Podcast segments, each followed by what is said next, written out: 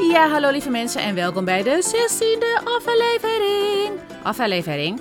Bij de 16e aflevering van de Nodal Show. En ik ga het deze aflevering hebben over hoe trek ik de juiste klanten aan. Hoe trek ik de juiste klanten aan? Nou, dat je klanten kan aantrekken, dat gebeurt al. Um, en dit is eigenlijk voor startende ondernemers als voor gevestigde ondernemers. En dit is voor ondernemers die um, diensten verlenen voor mensen. Geen producten, maar je bent eigenlijk een trainer, consultant, het kennisprofessional. En je levert een dienst aan een uh, mens. Um, dan kan het zijn dat je het gevoel hebt op een gegeven moment dat je denkt: ja, ik word eigenlijk helemaal niet zo blij van die klant. Um, heel vaak heeft dat te maken met dat de klant zijn verantwoordelijkheid niet neemt. Een klant heeft namelijk een bepaalde verantwoordelijkheid. En dat is uh, verantwoordelijk voor zijn of haar leerproces, zijn of haar doelen of intenties. En jij bent de dienstverlener. Dus het is heel belangrijk dat je leert grenzen stellen, maar ook bijvoorbeeld bepaalde dingen te bespreken, eigenlijk al voordat je de samenwerking start. Uh, dat je duidelijk aangeeft wat ieders rol is en hoe jullie communiceren. Dat is sowieso al een hele fijne benadering. En dan zal ik telkens zou ik daarop terugkomen. En ook doe aan verwachtingsmanagement. Laat het niet bij de klant liggen, maar zorg dat jij altijd de leider bent van het programma of het project dat je doet samen met de klant. Um, maar hoe trek je nou leuke mensen aan waar jij heel blij van wordt? En dat heeft te maken met dat je mensen aantrekt met een beetje een, dezelfde kernwaarden of dezelfde manier hoe ze in het leven staan. Kijk, bijvoorbeeld je bent een branddesigner en je maakt prachtige brands. Um, en je hebt bijvoorbeeld de kernwaarden kwaliteit, aandacht, compassie. Mm, mm, mm, nog wat, ja, nou ja, wat zou er nog meer kunnen? Authenticiteit. Um, als je dat heel helder hebt, die kernwaardes, dan kan je ze ook communiceren, direct of indirect. En dan zal je klanten aantrekken op basis van die kernwaardes. Dus je aanbod is verweven met die kernwaardes. En het is heel belangrijk om daarin ook weer dus gewoon je visie en je missie te weten. Um, want als je alleen maar gaat op oké, ik help andere mensen aan een prachtige brand. En dan doe je van alles en nog wat. Alleen je hebt je missie niet helder en je visie niet helder. Dan weet je eigenlijk helemaal niet wat je dient. En dan zal je ook mensen aantrekken die, ja, van alles en nog wat. In plaats van dat jij een bepaalde, um, ja, voor iets staat. Dat is heel essentieel. Dus je kernwaarden zijn super belangrijk. En je kan je kernwaarden kan je onderzoeken doordat je Kijk maar eens op Google. Daar kan je altijd een lijst van. Uh, dan tik je in kernwaarden. En dan kan je gewoon een hele lijst met kernwaarden uitzoeken. En dan um, doe je op basis van gevoel. Uh, neem daar even, even een momentje voor. En dan ga je gewoon even voelen. Waar, bij welke woorden je warm voelt. Of dat je een reactie voelt van. Ja, dit. Ik heb dat bijvoorbeeld met authenticiteit. Dat heb ik altijd al gehad. Mijn vorige bedrijf die heette even Authentic Living. Nu is het gewoon even Visse Plaza. Non-ons Business Coaching. Maar ja, authenticiteit is echt wel essentieel voor mij. Vanuit je eigen authenticiteit leven en ondernemen. Dat is mijn visie. Want dat maakt gelukkig als je gewoon helemaal jezelf kan zijn. Dat maakt gelukkig en vervuld. Um, want dan doe je het ook vanuit je ziel. Dus dat is mijn visie, dat is waar ik voor sta. Dat de kernwaardes is uh, zonder oordeel mensen begeleiden. Um, begrip, compassie, plezier, vervulling, dat zijn mijn kernwaardes. Dus dat trekt al een bepaald soort mensen aan die dat ook belangrijk vinden. Dus dat is denk ik heel essentieel. Naast dat je heel duidelijk hebt wat jouw rol is als service provider en kennisondernemer, visionaire ondernemer, als um, en dat je niet alles gaat oplossen voor je klant. Nou, is er nog een ander ding. Behalve die kernwaardes is het ook heel belangrijk dat je natuurlijk met mensen ontmoet die ja, het leukste zou zijn dat ze dezelfde interesses hebben. Hoeven ze niet allemaal allezelfde interesses hebben. Als jij bijvoorbeeld houdt van vissen, dan is het natuurlijk super leuk als je een klant hebt die ook houdt van vissen. Um, maar dat hoeft niet. Het kan iemand zijn die bijvoorbeeld uh, de natuur heel belangrijk vindt of natuurbehoud heel belangrijk vindt. Dan ga je toch al anders met elkaar om en dan krijg je energie van, want je hoeft niet alleen maar over werk te praten. Je kan het ook hebben over die interesses. Wat maakt dat je weer een leuk menselijk contact hebt met je klant. Um, ik vind spiritualiteit heel belangrijk. Ik hou van journalen, mediteren. Um, ik hou van uh, sporten. Ik hou, van, ik hou heel erg van boeken lezen. Daar ga ik echt van op aan. Ik had bijvoorbeeld een uh, klant, een Spaanse klant. Um, voor de mensen die nu voor de eerste keer luisteren, ik ben half Spaans, half Nederlands, heb Spaans gestudeerd en hou echt heel erg van uh, Spaanse serial killer misdaad romans. Um, nou ja, ik weet niet of het romans heette, fictie. Um, en er was een klant die, we hadden een sessie en de sessie was gewoon afgesloten en toen zaten we nog een beetje te, uh, na te praten en toen vertelde ze dat ze een trilogie had gelezen um, wat best wel gruwelijk was. En toen had ze het over. Want ik zei tegen haar. Nee, wacht even. Het, het, gesprek ging zo. Dat was helemaal niet zo. Het gesprek ging zo. Nou herinner ik me. Dat ze heel erg gefocust op, was op het werk. En dat ze eigenlijk naast haar werk heel weinig hobby's had. En ik had zoiets van: ja, je moet ook aandacht geven aan je hobby's. Deze dame die begeleide ik toen in, uh, in, uh, in leiderschap. En um, ze had weinig hobby's. En toen zei ik: ja, maar wat vind je nou leuk? En ze was alleenstaande moeder voor een, uh, een kindje. Dus ze had ook een kindje van vijf. Dus ze had echt wel bij, uh, heel weinig tijd voor zichzelf. En toen zei ik, maar wat vind je nou leuk? En toen zei ze, ja, lezen, daar word ik helemaal, helemaal wild van. Ik hou van. En ze hield van dezelfde dingen als ik. Nou, het grappige was dat in die sessie hebben we het gewoon over die boeken gehad. En ze ervaarde daardoor al meteen meer energie. En toen gaf ik wat tips van goh, misschien moet je ze aansluiten bij een boekenclub. Dat je misschien om negen uur s avonds bij een Spaanse boekenclub kan aansluiten, één keer in de maand. En dat je daar een boek voor leest. Heb je trouwens ook gedaan uh, gedurende een jaar in de coronatijd. Voor de internationale uh, vrouwen die ik toen begeleidde op het gebied van burn-out, leiderschap en loopbaancoaching. Heb ik toen één keer in de maand heb toen een boekenclub uh, georganiseerd. Het was super leuk. We hebben toen boeken gelezen en samen gemediteerd. Heb ik ook gewoon geld mee verdiend. Want ik dacht, ja, dit is ook gewoon een businessje aan zich. En het was wel grappig dat al mijn klanten, daar kwam ik dus achter toen ik die boekenclub organiseerde. Ik weet niet, dat kwam dus aan het licht dat ze allemaal hielden van boeken. Kijk, mediteren, dat snap ik wel, want ik mediteer sowieso heel veel in, in sessies en in de retreats die ik organiseerde. Maar ik wist niet dat ze allemaal van boeken hielden. Dus het was een soort van onbewuste interesse. Wat we alle twee eigenlijk niet wisten dat we daarin geïnteresseerd waren. Omdat ik dat ook nooit openlijk had gedeeld. Want ik dacht, nee, ik ben er alleen maar voor mijn klanten. Um, echt in dat werkstuk. Um, hè, ik moet het hebben over de leiderschapskills of de boeken die ze daarover kunnen lezen. Maar ze gingen eigenlijk ook vet aan op uh, boeken die we lazen. Trouwens, een tipje. Er is een heel mooi boek wat ik heb gelezen. En dat heet Where the Crawdads Sing.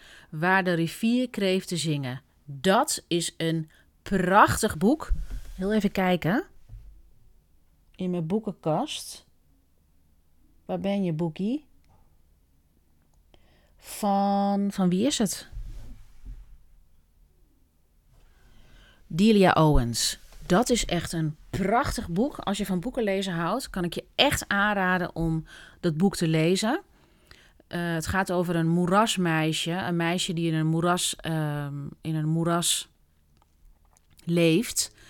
En zo opgroeit. En het is ook nog eens een, moord. Dus er is ook nog wat een. Er is ook nog een verhaal met. Uh, het is niet alleen maar dat iemand in een moeras leeft. En voor de rest leeft ze lang en gelukkig. Nee, er is natuurlijk een soort uh, verhaal. En uh, zij is de heldin.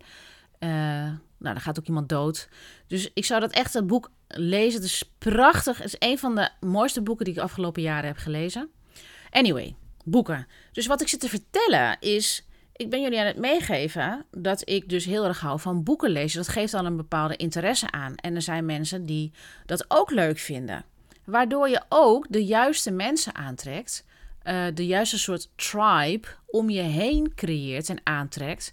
Uh, en het kan hetzelfde zijn voor vissen, of dat kan zijn voor fotografie, dat kan zijn Poef, wat, voor een, wat voor een dingen zijn dat? Puzzelen, haken, ik, weet het niet. Oh, een, een instrument spelen. Ik hou heel erg van piano spelen. Wil ik ook heel graag nog eens een keertje doen. Dus als je met mensen in contact bent die je leuk vindt, dan is het vaak zo dat er dezelfde interesses zijn of vergelijkbaar. Um, dat maakt dat klanten heel leuk zijn om mee samen te werken. Um, en hoe kan je dat nou creëren? Nou, daar ben ik zelf ook nu veel bewuster van. Want eerst was het allemaal een beetje onbewust. Ik was eigenlijk, uh, was ik onbewust, ik was bewust onbekwaam. Of was ik nou bewust, onbewust bekwaam? Soms dan ben ik wel eens namelijk onbewust bekwaam, zoals bijvoorbeeld die boekenclub in de coronatijd, dat gewoon eigenlijk liep, dat ik daar gewoon geld mee verdien. Op een avond verdien ik daar uh, nou, een paar honderd euro mee, gewoon om dat te faciliteren. Um, ik kwam met allerlei ideeën om een community te bouwen en toen zag ik, hé, hey, er is een gemeenschappelijke deler.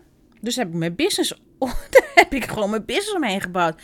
En nu leer ik dat dat een manier is om heel simpel een business te creëren. Ik ben nu bezig met het leren van content en marketing en um, maken, de juiste klanten aan te trekken. En ik leer nu dingen dat ik dacht, oh, maar dat deed ik al op een natuurlijke manier zonder dat ik begreep. Oh, dus nu ben ik uh, op bepaalde dingen bewust onbekwaam en onbewust bekwaam. Nou ja, maakt niet uit. Heel ingewikkeld. Um, dus wat ik je kan aanraden is dat je niet alleen je werk laat zien. Laat niet alleen je werk zien. Als je bijvoorbeeld een branddesigner bent, laat niet alleen je werk zien op sociale media, maar laat ook andere dingen zien van jezelf, zodat we een beeld hebben van wie jij bent. Um, zodat we daarop aan kunnen haken. En daar kun je social media heel goed voor gebruiken om, om dat te laten zien. Kijk, ik ga steeds meer laten zien welke boeken ik lees. Um, niet alleen de romans, bijvoorbeeld Where the Crawdads Sing, hè, die rivierkreeften, maar bijvoorbeeld ook andere boeken.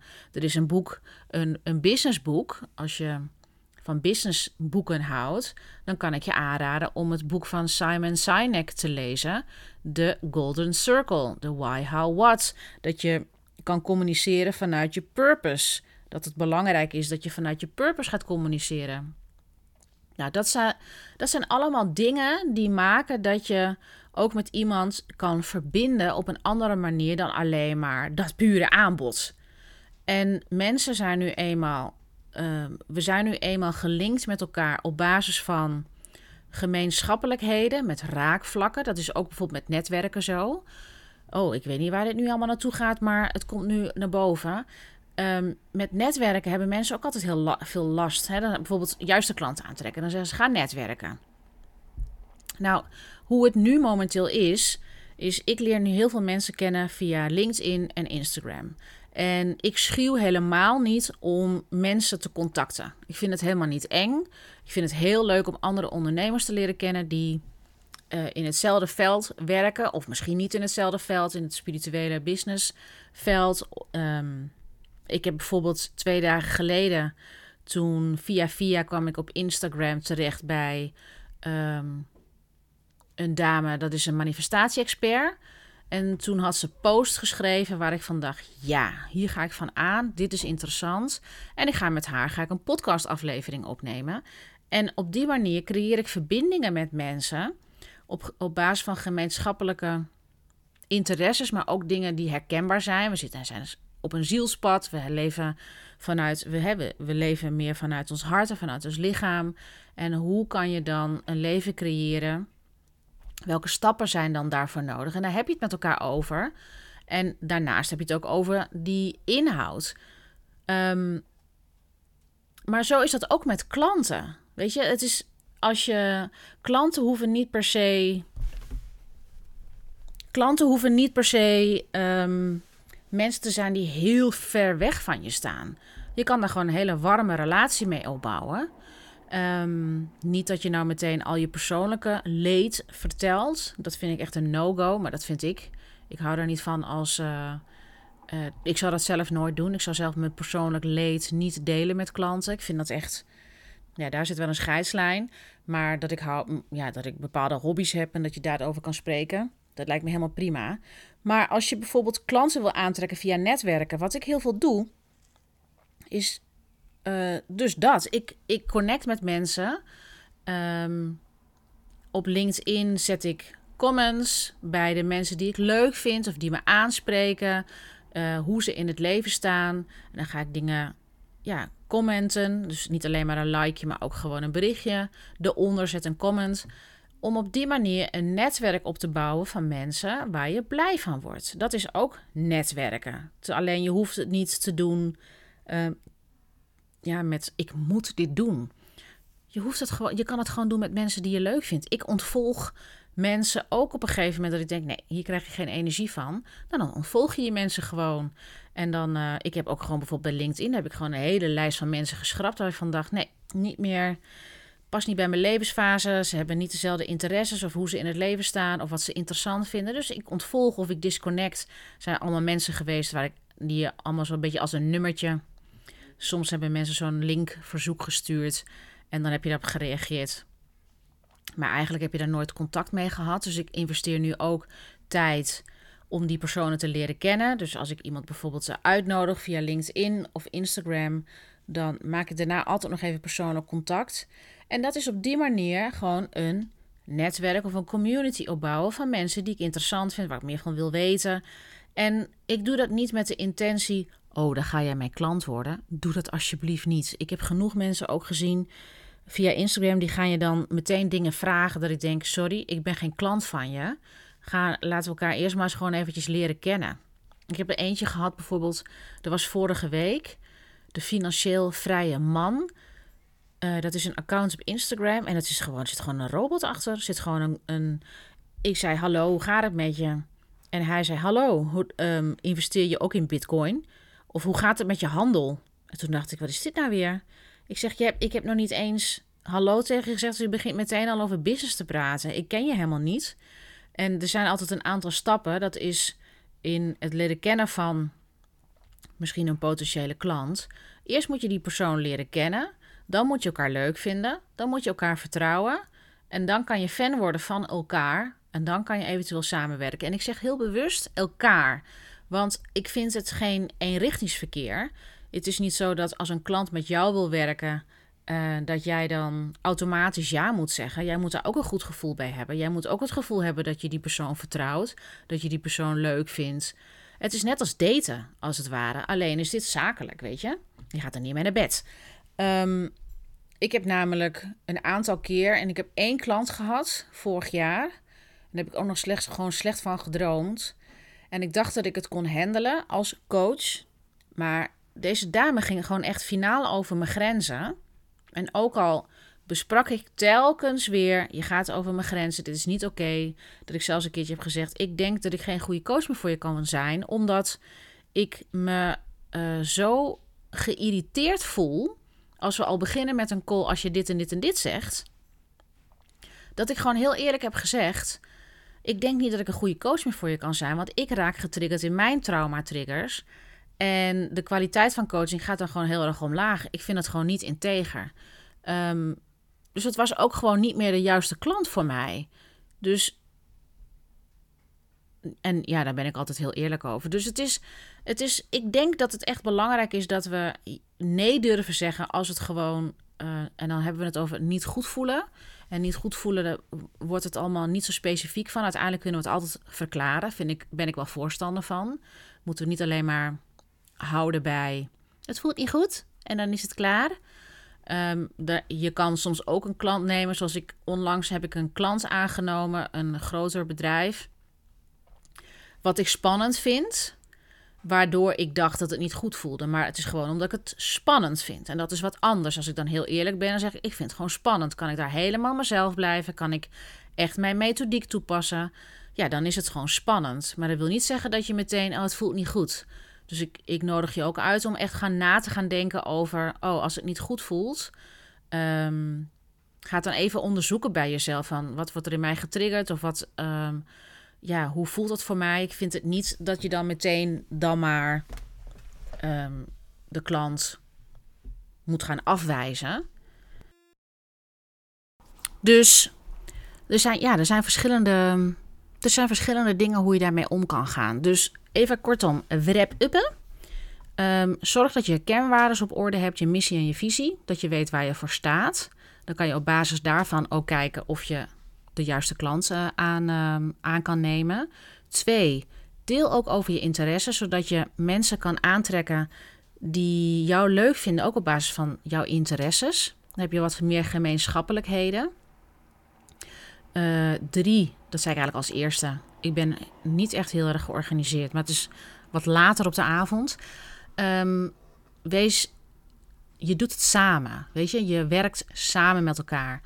Uh, we moeten dat idee van we werken voor een klant, dat is echt gewoon een oude manier van werken.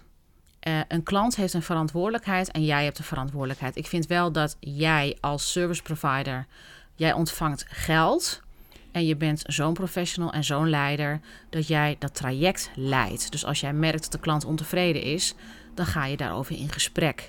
Uh, dan zorg je ervoor dat um, je daar gewoon een goed gesprek over hebt zodat je die verwachtingen goed kan managen. Of dat je de ontevredenheid kan tackelen. Of dat je hem ook teruggeeft aan de klant. Van wat kan jij daaraan doen?